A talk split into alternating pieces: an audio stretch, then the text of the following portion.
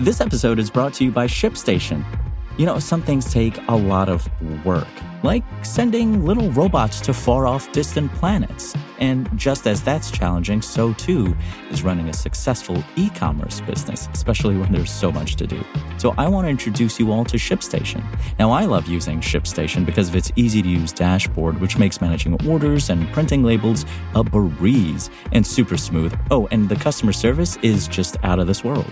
It's exactly what you need to help grow your business. Sign up for your free 60-day trial at shipstation.com slash technews. That's shipstation.com slash technews.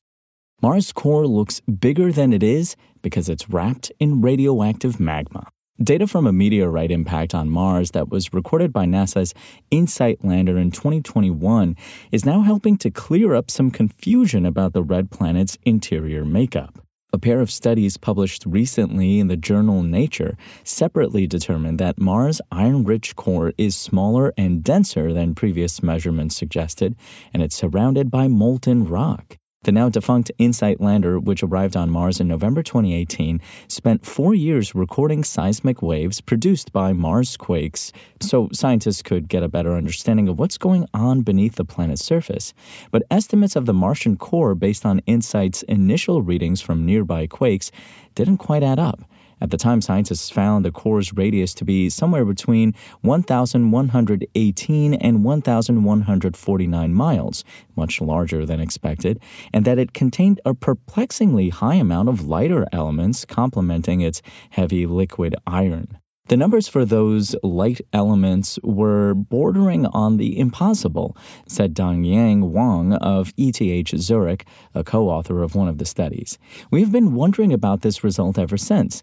Then, a breakthrough came when a meteorite struck Mars in September 2021, all the way across the planet from where InSight is positioned, generating seismic waves that ETH Zurich doctoral student Cecilia Duran said allowed us to illuminate the core. Based on those measurements, the two teams have found that Mars' core more likely has a radius of about 1,013 to 1,060 miles. This, the ETH Zurich team notes, is about half the radius of Mars itself. A smaller core would also be more dense, meaning the previously inexplicable abundance of light elements may actually exist in smaller, more reasonable amounts.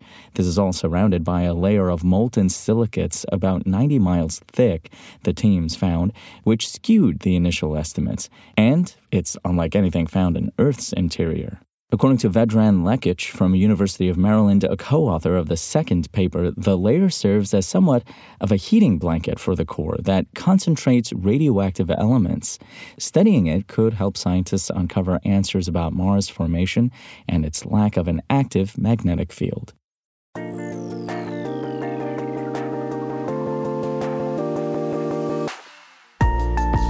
Thanks for listening to the show. Make sure to rate, review, and subscribe on Apple Podcasts. Today's show featured journalism by Engadget contributor Cheyenne MacDonald and was produced by Spoken Layer. I'm Imran Sheikh, and we'll talk more tomorrow.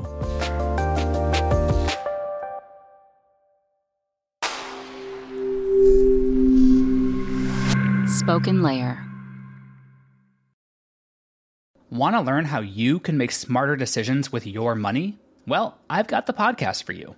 I'm Sean Pyles, and I host NerdWallet's Smart Money Podcast.